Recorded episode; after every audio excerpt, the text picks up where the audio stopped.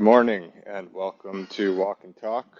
This is episode nine, I think. As I was uh, setting up the episode with the title, uh, usually I, I set it up with the number of the episode and then today's date, and then once I'm once I'm done recording and I go to post it, um, I change it. You know, I change the date. I keep the number, but I change the date to whatever I ended up talking about. Um, and I think this is episode nine, but I should probably double check that before I go ahead and post it. I know that it's September 13th, and uh, beautiful day out here. So glad to be out for a walk. Um, posting on the main podcast this morning, Pod of Jake. Uh, if you don't already, go follow that channel. Better than this one. Um, posting an episode with Brian Armstrong, co-founder and CEO of Coinbase. So really excited to get that one out there. Um, definitely for a long time, maybe all time, the most time I've spent um, time and effort and energy in preparing. Uh, really excited to, to, do that one in advance, and then uh, when the time came and we actually did it, it uh, at least met and probably exceeded my expectations, which is pretty hard to do because uh, my expectations were just about sky high. Uh, Brian's working on obviously not just Coinbase and crypto and increasing economic freedom in the world, but also uh, has co-founded in the last couple of years a couple of new companies, which he's a little bit more passively involved with, I think, but nonetheless co-founded, helped fund, and helping lead um, at a high level, and those are New Limit and Research Hub, the former of which is focused on radically extending human health span, an issue which obviously I uh, care a lot about and talk a lot about and have people on the podcast to talk about. I just think it's an extremely exciting opportunity that uh, hasn't really meaningfully been pursued in a realistic way in human history, and now we may be at the point where it's time to do so. And uh, we've got a real shot to slow or potentially reverse aging to live longer and healthier lives, which, uh, you know, people have all sorts of critiques about, but uh, people also have critiques about just humans living and they want to stop having kids to preserve the climate and things like this. And it's just an argument that, um, you know, I think I understand to some degree, but sort of can't understand and just so fundamentally disagree with.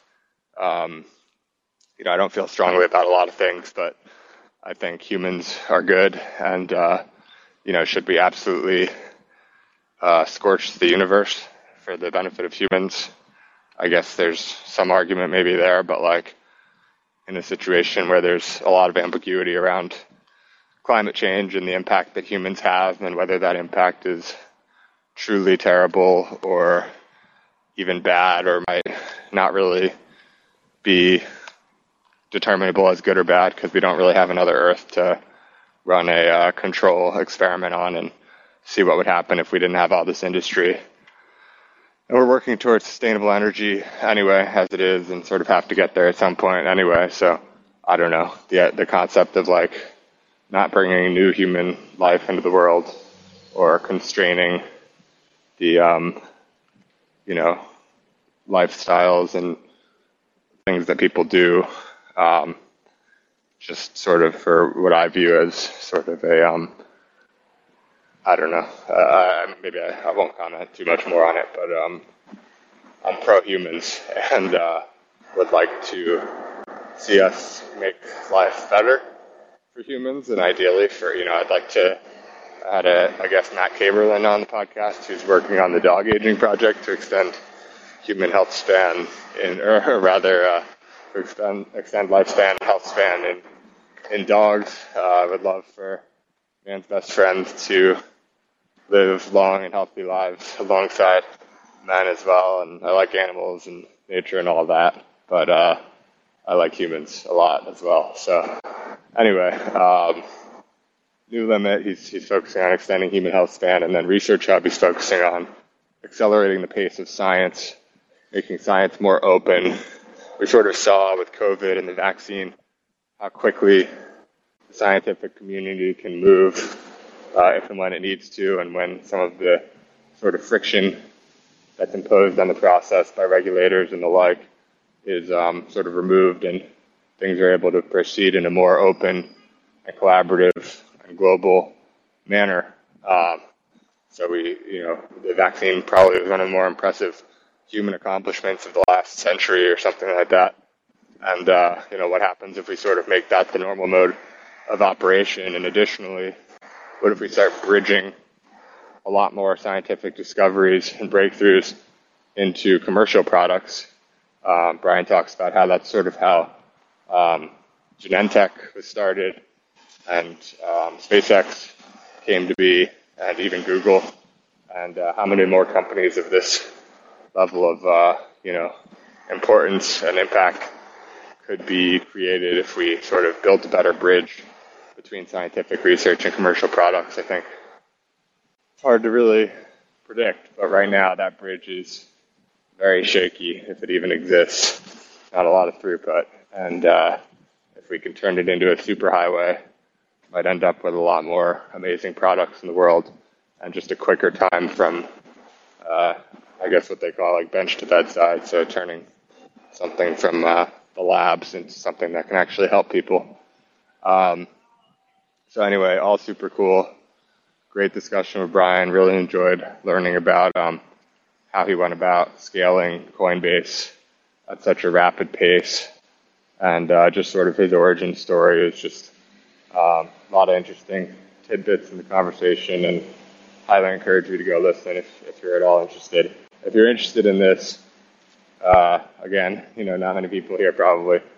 Uh, you should go. You should go listen to that. It's it's uh, definitely really a quality uh, piece of content and informational and educational and uh, and a little bit entertaining, I think, and just enjoyable. So anyway, I'm a little bit biased, but one of my favorite episodes that I've done. So go check it out on the main channel if you like.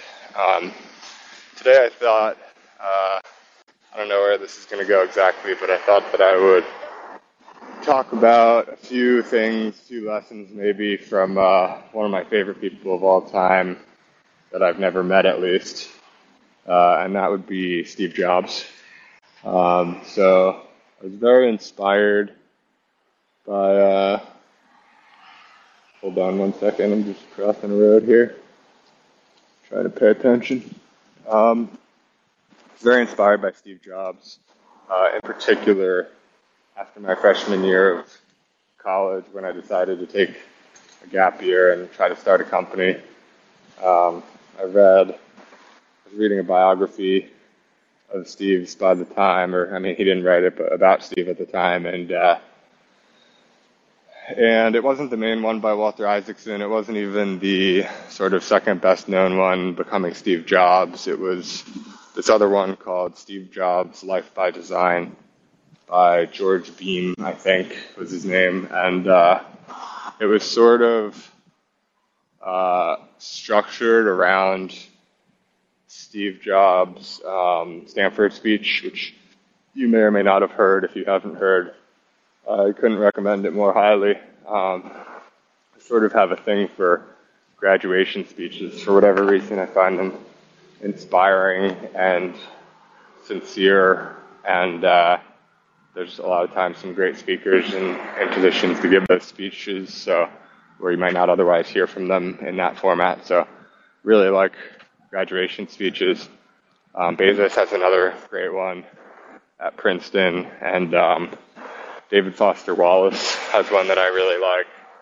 Um, a bunch of others that are not they're not coming to mind for whatever reason, but um, graduation speeches are, are really cool. I, I think. Um, so anyway, this is definitely my favorite, the uh, Steve Jobs one, and the book sort of takes some of the stories and some of the lessons from there and uh, expands upon them and uses it as sort of a uh, launching point to talk about, you know, Steve Jobs overall and his life and his work at Apple and um, write a biography about him. So, um, and that was before I really, I was not a reader uh, early in life. I sort of got too many reading assignments from school that it turned me off from the whole thing, especially you know reading assignments and things and books that I really wasn't interested in at all. So um, the the con was that I never really read that much uh, at all. Um, I would sort of do the bare minimum necessary to be able to do decently well in the class, and that almost never involved actually reading the book.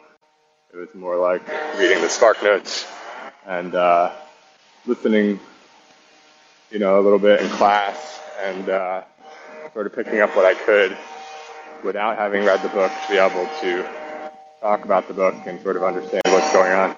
And I thought that was actually, maybe I should wait for a second. There's a leaf blower. I'm not sure if you can hear that, but um, I thought that was actually really valuable. I, I like to look back at things as having happened for a reason and for me as opposed to to me or against me.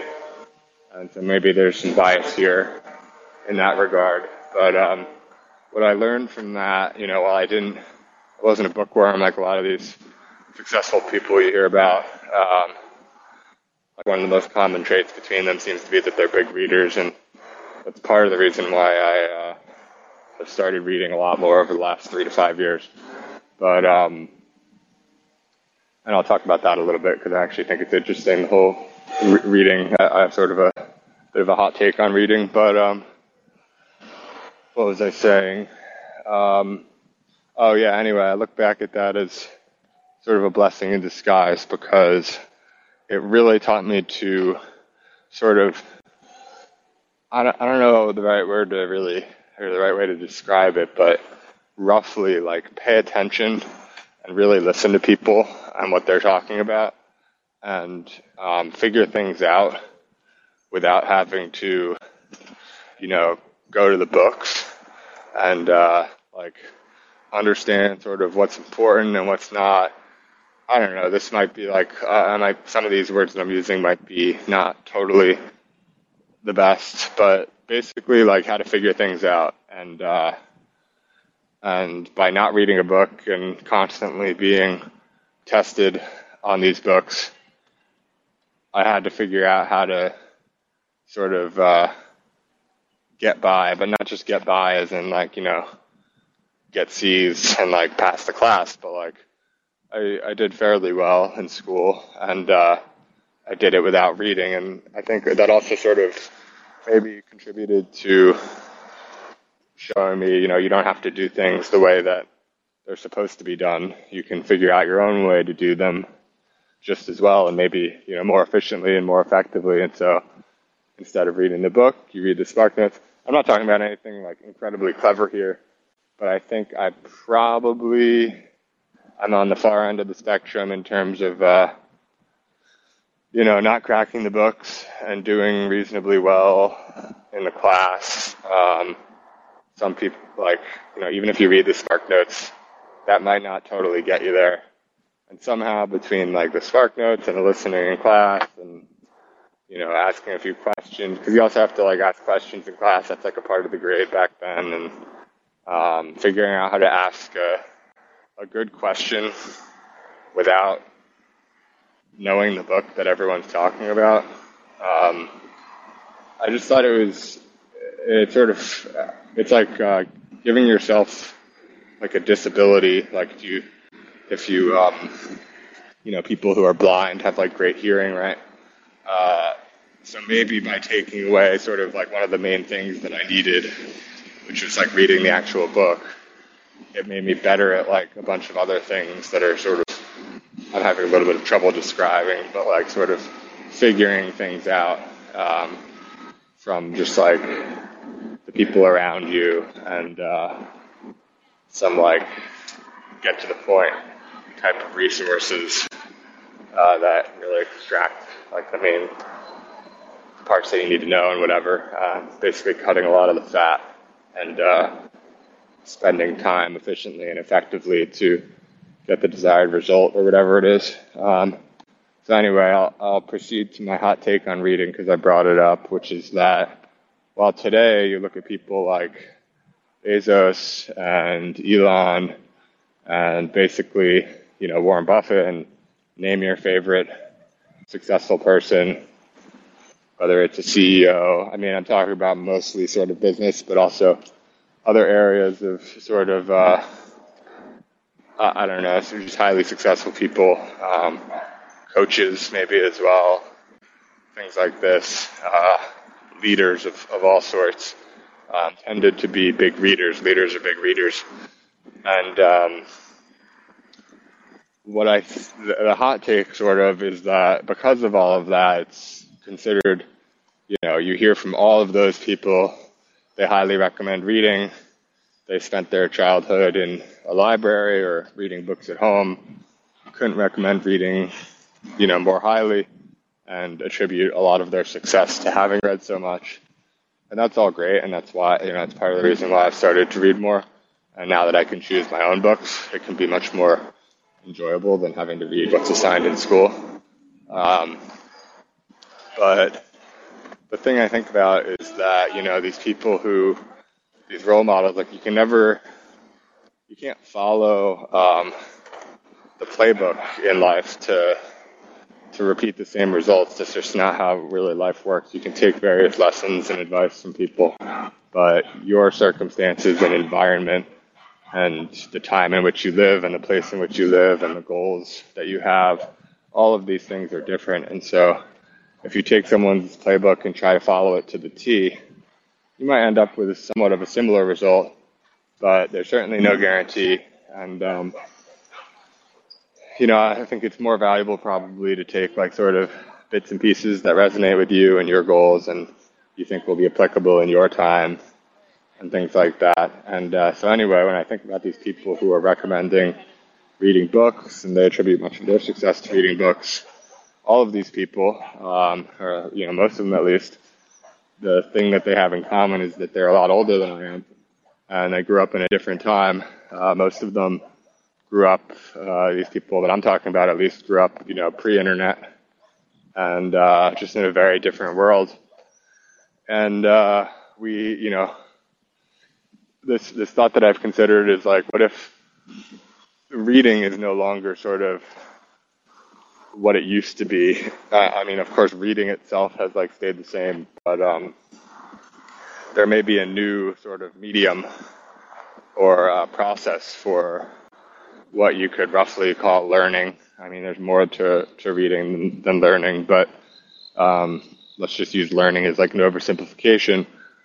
Perhaps the most successful people 20 years from now at age 50 or whatever will be people who spent their whole maybe 30 years from now, whatever you want to call it, people who spent their whole, um, you know, childhood like just absolutely inhaling YouTube, and uh, obviously not like the totally worthless and uh, waste of time videos, but like real going down and having the discipline to go down the the rabbit hole of really highly valuable YouTube videos or even documentaries and or even movies. Um, like there's or TV. There's all these, and I'm not, you know, of course, there's a lot of TV and movies that are not probably going to be as valuable for you as a given book or something like that. But um, there's all these new sorts of media. Oh, podcast is a huge one that uh, I didn't just mention that is worth mentioning back. Um, I found podcasts to be tremendously valuable. Um, probably if I really think about it, for me personally, I mean, I'm pretty sure podcasts have been more valuable for me to, as a listener exclusively. Um, ignoring, you know, obviously doing a podcast has been extremely valuable for me, but just strictly as a listener, I think I've probably got a lot more value from podcasts than reading um, books. And then there's also reading blogs now. So maybe blogs are better than books in some way. Um, and there's Twitter. And despite Twitter feeling like a real waste of time, lots of the time, perhaps Twitter is, you know, perhaps uh, 30 minutes on Twitter per day is more valuable than 30 minutes of reading. Um, I'm not saying that's true, but I'm acknowledging the possibility. So basically, we have all these new forms of media, and if they're not new, like movies or something, or, or documentaries, they're much more prevalent and easily accessible and arguably just a lot better. Um, and so it may be that the most successful people in the world in 20 or 30 years, uh, you know, they may have read uh, because reading is sort of still regarded as like a smart thing to do. If you're a smart person, you might, it's likely that you might be a bit of a reader. Um, but some of the extreme examples of like these really successful people, like, you know, Elon's a great example, I think, where he just like read and read and read as a kid. I, at least that's how I understand it. Um, just like all he did was read. Um, and uh, it could be that we see some extremely successful people who was like all they did was, um, you know, surf YouTube or uh, go on Reddit or like some different thing. And so it's not so clear to me that like reading is the single best path to become smart and wise and uh, knowledgeable and you know build these characteristics that will help you succeed in life. Um, it may still be the case, but the reason why I ultimately made a concerted effort to start reading more was despite this sort of doubt as to whether it's really that valuable of a thing to do with my time. Um, you know, I sort of give benefit to that that it is. It might not be like the best thing. I don't need to like read like crazy, but I started trying to commit, you know, half hour a day or I don't know what I really end up doing, but basically just like reading before bed. And for a while I was reading first thing in the morning, but I felt that was just a little bit too sort of slow of a way to start my day. Um, I mean, I think it's good to start your day in sort of a slow way. Like this walk and talk is in a way, you know, part part of that. But um, reading in the morning, I sort of just like want to get up. Like I want, I want to get out of bed. Maybe if I got out of bed and read, that'd be a little bit of a different story. But reading before bed, um, you know, when I'm going to sleep, I think that is like I've talked about, you know, on a previous episode, like combination activities, like running with a podcast in. It's like obviously, you know, a run is good for you. It's like a good way to spend your time. Um, you know, for at least if you're going to run like seven hours a day or something, maybe that's not the best use of your time. But if you're going to run like 30 minutes a day or five days a week or something, it's pretty hard to argue that that's like not a good use of time. Um, exercise is generally good. Running seems good, so it's good. But then when you add, uh, and then you know separately, podcast, listening to a podcast is, if it's a you know high value one for you, then that's probably a great use of your time as well. And then so if you combine those two things and you listen to a great podcast while going for a 30 minute run, it just like really makes the argument really, really difficult. That's not use, a good use of time. And, you know, part of my, like if I had to talk about sort of my overall objectives in life, um, one of them is to just like spend my time well and uh, make it all worthwhile. And, uh, so if I can find things like that that I can do regularly, that I'm really, really, really confident are a good use of my time, then I love that. Um, and so this isn't a combo activity that I'm talking about with reading, but reading before bed, it's, you know, it's not a combo activity, but it's an activity at a particular time for a particular reason. And basically, it's like reading before bed. Not only do you get the benefits of reading, which again, generally worthwhile, probably at least 30 minutes a day. You know, maybe seven hours a day is too much, but 30 minutes, pretty hard to argue, not a good use of time if you're reading good books and whatever. Um, and then specifically though, doing that before bed, I found that reading really helps me fall asleep. Um, not that I have much trouble with it, but like for better or worse, when I open a book, a lot of times I start drowsing off after, or dozing off. I guess drowsing off. I don't think is a word, but um, start dozing off after anywhere between five or ten and thirty minutes, or even an hour. It depends on if I'm really sleepy or not, and that sort of. Sometimes I don't really know how sleepy or not sleepy I am until I crack a book and see how long it takes me to fall asleep. But um, I find it sort of like a peaceful way to get yourself to sleep. Um, certainly better than scrolling your phone up until the last minute or something like that. Probably better than watching TV. Um, so, um, yeah, reading before bed is definitely a habit I've tried to implement over the last few years with pretty good success, I'd say. Um, I either read or, you know, sometimes I'll go to bed and I'll be pretty tired and I'll just go straight down.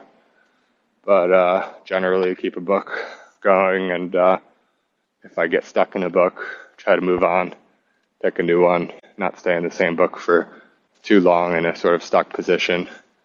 Um, so anyway, I knew I thought I was going to talk about some Steve Jobs stuff today, and I've sort of ended up talking about some other stuff. Um, so maybe maybe I'll uh,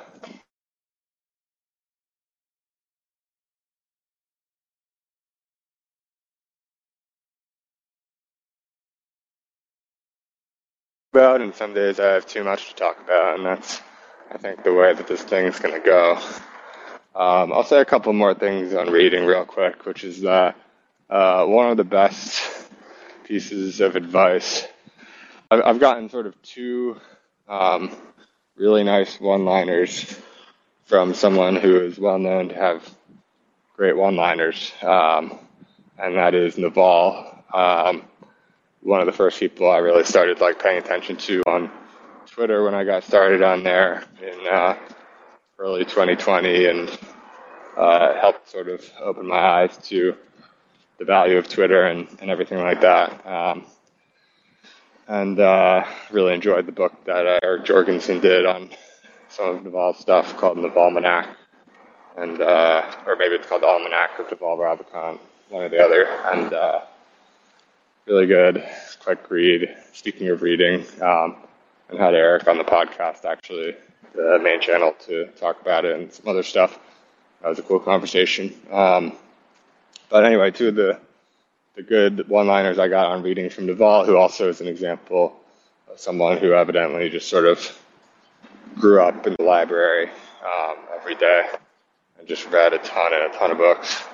And I sort of like the way that he talks about it, at least, which is like really, um, you know, focusing on like really fundamental books and um, not worrying about reading like everything in a particular category, but starting with like the most valuable book on economics or evolution or um, physics and just really going for like the, the cream of the crop and quality and really trying to understand that very well rather than digging in all over the place and getting lost on the fringes or whatever. Um, and uh, so anyway, the, the two lines. One of them was, uh, I think, read what you love until you love to read. And as someone who tends to want to read books, like there's books that I want to want to read, and then there's books that I want to that I actually want to read. Um, and I tend to pick up the books that I want to want to read, but when I'm actually in them, you know, they're like it's more work than pleasure, and uh, sort of have to like grind through it, and that's what I was talking about, like getting stuck in a book. Um, and then, so I think, you know, my nature again is to read these books that I think will be very valuable to have read, um, regardless of sort of how enjoyable they may be to get through. And of course, I sort of convince myself in my head that I'm going to really like them. But as I actually get into them, you know, there's, it's like, uh, you know, you might want a healthy meal and you might genuinely sort of enjoy that healthy meal or think you're going to enjoy that healthy meal, but when you're actually like eating pizza or like a burger or something, you might just like devour it a bit more quickly than a plate of broccoli and chicken or whatever. Um, and so that's like sort of what you want to want to eat versus what you actually want to eat. And in that situation, I would advise sort of uh, having some discipline to eat what you want to want to eat because it's healthier. And I think it's valuable with books as well. You know, read the books that you want to want to read because um, obviously you, you see that they're going to have value for you. But to build the habit of reading, which I did not build as a kid, it's very helpful to continuously remind myself that I should just read anything, um, even if it's like junk food. Um, just read you know, not worry about the most impactful book that I can read for myself right now. so much, which is sort of my natural tendency, and uh, instead just pick up a book that looks like I will really devour it, um, or that once I notice, once I've picked up, I just immediately start devouring it versus plodding along. Um, and I end up sort of shifting between the two types, and there's some overlap in those types, which is the best case scenario, a book that you really want to read that you end up devouring. Um, and I still tend on the side of these books that I sort of want to want to read, and it's not like they're I'm sort of making them out to be like much worse than they are. Like I still like them, but it's and I enjoy them, and, and I do find them very valuable. But it's sort of just more like a little bit more like work, which you know work I also like doing and want to do. But um, and you know it's valuable, but just a little bit of a different thing. You're not like maybe going to read it for five hours straight. Like it's just a little bit too dense or dry for that or something. Um, whereas like a really easy fiction, like a book I read recently called Plum Island, I just like tore through. It was like watching a movie um, or TV show or whatever. Um, and I've also really enjoyed sports books. So, um, you know, book on Tiger, Arnold Palmer, um, biography or autobiography, um, I think Jack Nicklaus, although I'm kind of forgetting now. I don't think Jack Nicklaus actually. I listened to a podcast that he did on uh, on what podcast did he do? Uh, David Rubenstein, which by the way is a really solid podcast. If uh, if you want to go check that out, uh, he has some great guests like uh, Bob Iger from Disney and Jack Nicklaus, like I mentioned, and uh, I forget who all else, but some really high quality, sort of hard to get guests.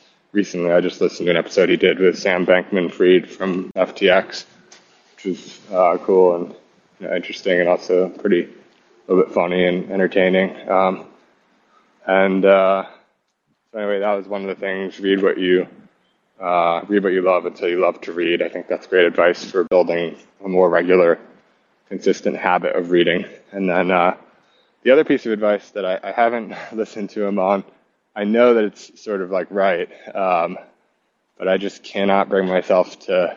Not that I cannot, of course I could, but I just don't want to listen. um, and that is to treat books sort of a little bit less. Um, respectfully is the wrong word, but just treat them like you sort of would like stumbling upon an article on the internet and like skim it a bit and pull out what you want and move on and click the next website and just sort of like don't you don't have to treat it as this like precious thing that you have to read cover to cover can't miss a word have to retain the whole thing or whatever. Like just treat it as like a resource and skip to the chapters that are interesting to you i don't know if he had a one liner on this actually it's sort of a bit of a deeper uh, more nuanced concept or whatever but basically you don't need to read the books cover to cover. Don't waste your time in a book that you know you're not liking. That part I have listened to. Um, I will move on from a book, even if I'm, you know, whether I'm 10 pages in, 100 pages in, quarter, halfway through the book. I've gotten a lot better at just abandoning a book that I'm really stuck in and no longer enjoying. Um, and uh, the only time I would say I struggle is if I'm like three quarters of the way in or something and just really plodding along, maybe have been for a while. Sometimes I'll sort of push that one to the finish or something. But what I definitely don't do is just like pick up a book, skip to a certain chapter, read that chapter, and move on. Um, and I think that would be cool and, and useful to do someday. But for now, I, I really enjoy sort of as uh, much as it is sort of probably like a vanity thing. I enjoy picking up a book and reading it all the way through and, you know, putting it on my list of books that I've read. It's just like a nice thing, and I don't think there's anything wrong with that. Again, I'm not trying to be too hard on myself for the reading habit. I'm just trying to read, you know, in the 80th percentile or 90th percentile of people that read, and you know, hopefully a pretty high percentile of sort of the quality of stuff that I read as well. And uh, I think that's been great. So. Um, nothing to complain about there. And oh, I guess the other thing I didn't mention about reading was that uh, not only did I come to sort of appreciate the uh, that it's probably a valuable thing to do, and um, you know that it was really good to do before bed, but maybe half of the reason I didn't explicitly mention this, although it's a little bit implied in the reading before bed part, but um, maybe half of the reason I sort of convinced myself that uh, finally it was time to start reading was that uh, I, I came to believe that the practice. Oh, hold on. My alarm's been going off. Hopefully, you haven't been hearing that because uh, it's just been in my pocket going off and I couldn't hear it because of the uh, noise canceling. So, if you could hear that, apologies. But uh, anyway, um, what was I saying? Oh, so the, the practice of reading itself, I just came to think was like a valuable activity in and of itself, regardless of whether you're even retaining or getting any information. Um, and actually, I brought up running as a good thing earlier, and it's kind of a similar reason is that we live in a world of such short attention spans and um, everyone's distracted all the time, jumping from one thing to the next. And if you can settle into a 30 minute run or an hour run, or settle into reading for 30 minutes or an hour, um, I think it's nice to sort of engage with these very sort of fundamental activities that um, maybe lengthen your attention span a little bit and get you to focus on something for a while. And I find that reading is just very um, sort of calming and feels like a uh, somewhat virtuous activity if I'm not pushing it too far. Um, and so if you combine sort of the nature of the activity itself with the value that you might get out of it, I figured it was a worthwhile thing to start doing. And just as context, you know, I talked about not reading as a kid. Uh, my mother actually wrote a book, um, a few of them, and uh, so she and she's a huge reader and always has been. And um, she used to hate when I would say, uh, maybe not hate, but uh, really dislike this thing that I would say, which is that, um, you know, I thought books were dangerous. That was like sort of my my short little hook, um, which I'll explain. But I would always say, you know, if she wanted me to read more, and uh, she wasn't overbearing about it or anything like that. She just would have loved for me to read because she loved to read, and you know, now I see why. It's you know, I think there's there's a great argument to it, but at the same time, I am glad again that I didn't, um, and again, I might be biased by sort of not wanting to have regrets and uh, being looking at things in the past as having worked for me. But I'm glad that I didn't start reading until really after college um, in any material way because um, it gave me a chance to develop my own perspective, I think, to a little bit of a greater extent. Um, like in a way, I, I think there's it's just inevitable that whatever you read, um, you're not like critiquing every line. You're you might see some things that come up that you disagree with, but on the whole, you're just sort of mostly accepting into your head, whether you know it or not, or intend to or not. I think you're just sort of accepting the perspective into your head. And so if you at a young age start reading all these books that, by the way, you know, you're not choosing or your parents aren't choosing, but your school is choosing, uh, which may or may not be what's best for you, especially not these days. But also, even when I, uh, you know, when I was back in school, I don't want my school to curate my perspective. And of course, it, you know, it does to some extent anyway through just classes and whatever. But um, I'm much more glad to to the extent that reading is like one of the primary things that helps you refine or develop and refine your perspective, I'm much more glad to have spent a lot of time developing my own perspective just from sort of living and observing the world around me and uh, exploring interests and things like this.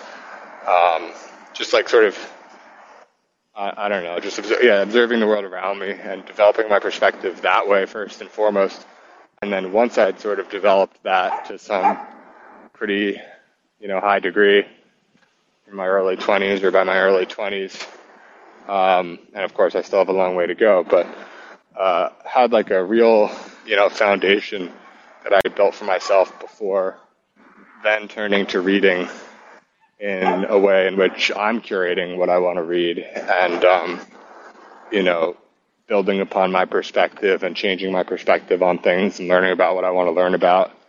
Um, basically, building a foundation for yourself before you start having all of these opinions come in and sort of just uh, getting, you know, twisted and turned or whatever by by these opinions which you might sort of accidentally subscribe to just by reading the book. So I thought that was interesting as well. And that doesn't mean that if you're growing up as a kid and reading, like I'm sure people, someone's listening to this at some point in time, uh, now or in the future, and saying like, "This is so dumb. Like you should read as a kid. It's like super helpful." And uh, you know, I'm not trying to change your mind, but that's how I think about it for myself in a positive way, and uh, it seems to make some sense to me. Uh, not that the other way couldn't work as well and be great. I'm sure it could be, and it has been for all these people that I talked about. But um, anyway, that's probably enough on reading. Uh, 40 minutes in, so I think I will um, cut it for today and get to uh, some Steve Jobs stories and lessons another time. Um, but this was enjoyable, and uh, you know, like yesterday was, you know, I listened to it back actually because I thought that maybe it was uh, sort of weak and uh, that you know maybe it was the first one after I recorded. I don't, I don't know why. I don't know if it was materially worse than other ones I've done. I did one that I, I thought was really good. It was a few episodes ago, and I forgot to turn on my headphones, so it was recording through the phone in my pocket, and surprisingly picked up a good amount of it. But there's parts that are just inaudible and the whole thing is just a mess. And I, I posted it anyway because who cares? No one's listening. And rather hit the day. And if you really are motivated to go and pick out some things, I, I basically I wouldn't have done it if I thought it was like a bad one and the audio quality was terrible. But I actually thought it was one of the better ones. And um, I think it was called what was it? The uh, think it was the one on the uh, rope walkers. Uh, it's called rope walkers and uh, something like that. Um, it was just an interesting analogy that I wanted to talk about. But uh, anyway, I posted that one, and uh, yesterday I, I listened to the one back because I thought it was just like kind of really slow and like not really. I didn't really hit anything in terms of like real points or anything, but I listened back and it was fine. That's how it happens. I've realized, like with my main podcast, the episodes that I thought were just so so good. I end up listening back and being like, yeah, it was like pretty good, but like I was a little bit over excited about it. And then the ones that I thought were so so bad, I listened back and I'm like, oh, it wasn't bad at all. It was actually like fine. It's like pretty good. Uh, maybe not pretty good, but it was like you know certainly not like terribly bad or anything. Um, so everything is sort of a, a little bit. When you think things are great, it might not be quite so good, and when you think things are terrible, they might not be bad at all. Um, so I listened back to yesterday's and it was fine. Um, you know, not one of my favorite episodes, but of, of this walk and talk so far. Um, and not just to listen to, but like to, because I'm, I'm, not listening to most of these after the fact. That's the first one I've listened to, I think, all the way through. Um, but, uh, well, you know, one of my least favorite, and it was because maybe it's because I had high expectations. There was this sort of good idea I thought I had around sort of an analogy between AI and humans versus humans and God or gods, and uh, it just didn't really come out the way that it, it worked in my head. And it's part of why walk and talk is helpful. It sort of forces you to um, take so, so what might seem like a great idea in your head, but it's like a little bit ambiguous in reality, and connect the dots. Sort of like when you write about something, you can't just like make these jumps that you tend to make in your head, and uh, you have to actually connect things. So anyway, that was fine. But uh, this one today, I uh, I really enjoyed, and so you know, it gives me some more conviction in in the habit that I'm doing here, waking up, going out for a walk, and doing the walk and talk. so I'll keep doing it. Um, and uh, I guess I'll, I'll end with one more thing. There's, you know, yesterday overall, I don't know if it was because that's the way I started my day or combination of all of it or whatever, but just sort of like a blah day. And I don't know, people don't really talk about it this all that much, but like everyone I think has some degree of like up days and down days and in between days and everything like that. And um, one of the helpful things that I've sort of uh, kept in mind over the years is um, the best part about a bad day is that the next day tends to be better. Uh, and I find that to be true very often. Um, and try not to think about the reverse of that. But uh, when you're when you're having a not so good day, and like yesterday, nothing nothing actually bad happened. It was fine. But um, just sort of like a blah day, even like where you're just like, eh, like just a bit of a slog. Um, you know, can't really bring yourself to work, and uh, you know, maybe a bit frustrated with something, and uh, you know, I did my morning walk with dog. I was like, ah, it's kind of bad or whatever, like this sort of stuff. Like a genuinely bad day, you know, it's um, even more so the case with the next day tends to be better, but uh, probably, but um, it might take a while, it might not be the next day. Every, all your problems are solved, but generally, a bad day tends to be followed by a better day, in my view, um, in my experience. So, and especially if you keep that in mind, I think it can be sort of, uh, you know, what do you call it, self fulfilling. That uh, the next day will be a bit better. So today is off to a great start really enjoyed this recording, and I uh, hope you did too if you're listening. Um, send me any questions you want me to talk about at 0FJAKE on Twitter or Farcaster, and uh, email me, jake at blockofjake.com, and uh, I'll look out for your questions. Uh, I don't think anyone's taken me up on this yet. Uh, I did the initial call for questions on Twitter and Farcaster, but and I got a, a, you know surprising number of responses to those, which I still you know have a long queue to to get to. But maybe if I get a fresh one, it'll be a bit more uh, incentivizing for me, or not incentivizing, motivating, or whatever for me to answer it. So send them over. Um, you might be the first one to send one as a result of this audio prompt. And uh, yeah, um, that's it for today that's the morning recording. And uh, have a great rest of your day.